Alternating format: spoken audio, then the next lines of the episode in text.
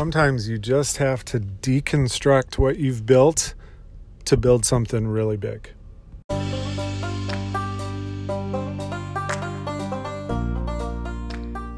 So here's the big question How are stepdad professionals like us, who haven't shortcutted our home and work life and are putting in the time and effort to be successful at both? How do we scale and grow happy home and successful business without burning out while still having immense impact? That is the big question, and this podcast can give you the answers.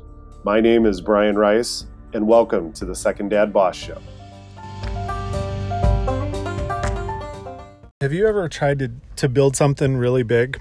You know, whether it was uh, whether it was a big sandcastle at the beach, or starting your own business, or building a relationship, or doesn't matter what it was. Have you ever tried to do that? Have you ever noticed that if um, you want to get there, sometimes you completely have to deconstruct something you've built to make something bigger, right? I mean, it really, it really comes up in all sorts of ways. And, you know, I got to thinking about it when, um, you know, I was talking to one of my friends and we were talking about how, how we are where we are in our lives, right? And it can be professionally, personally, in your family, with your friends, you know, it doesn't really matter where it's at. But the, the important point was that sometimes you have to look back at the building blocks of what got you to where you were because we're always evolving right we're always we're always changing you know it's um i always find it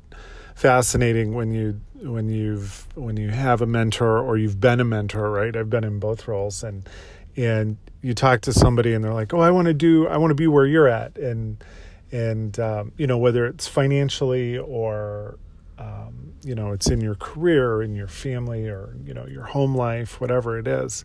And you know if you're staying true to your purpose and staying true to who you are right you'll be saying well once you get where i am now i'll be somewhere else because i'm you know i'm constantly moving constantly evolving and i think that's i think that's really important because i think we all get we get fixated on where we're going, right? What do I not have yet as opposed to where have I already come from and where am I at right now?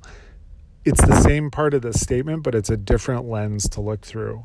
And the more that I have been able to say, this is where I'm at, it has been so much more helpful. It's reduced stressors, it's reduced sort of the grass is greener thought, right? Like, oh, if I could only do this, if I could only have this car or this job, or if I could live in this place, or if I could have this or that or the other, um, you know, it creates it creates. There's a little bit of motivation in there, but you can get motivation in all sorts of ways on what drives you and, and all that. But the difference being where you're at right now is really important.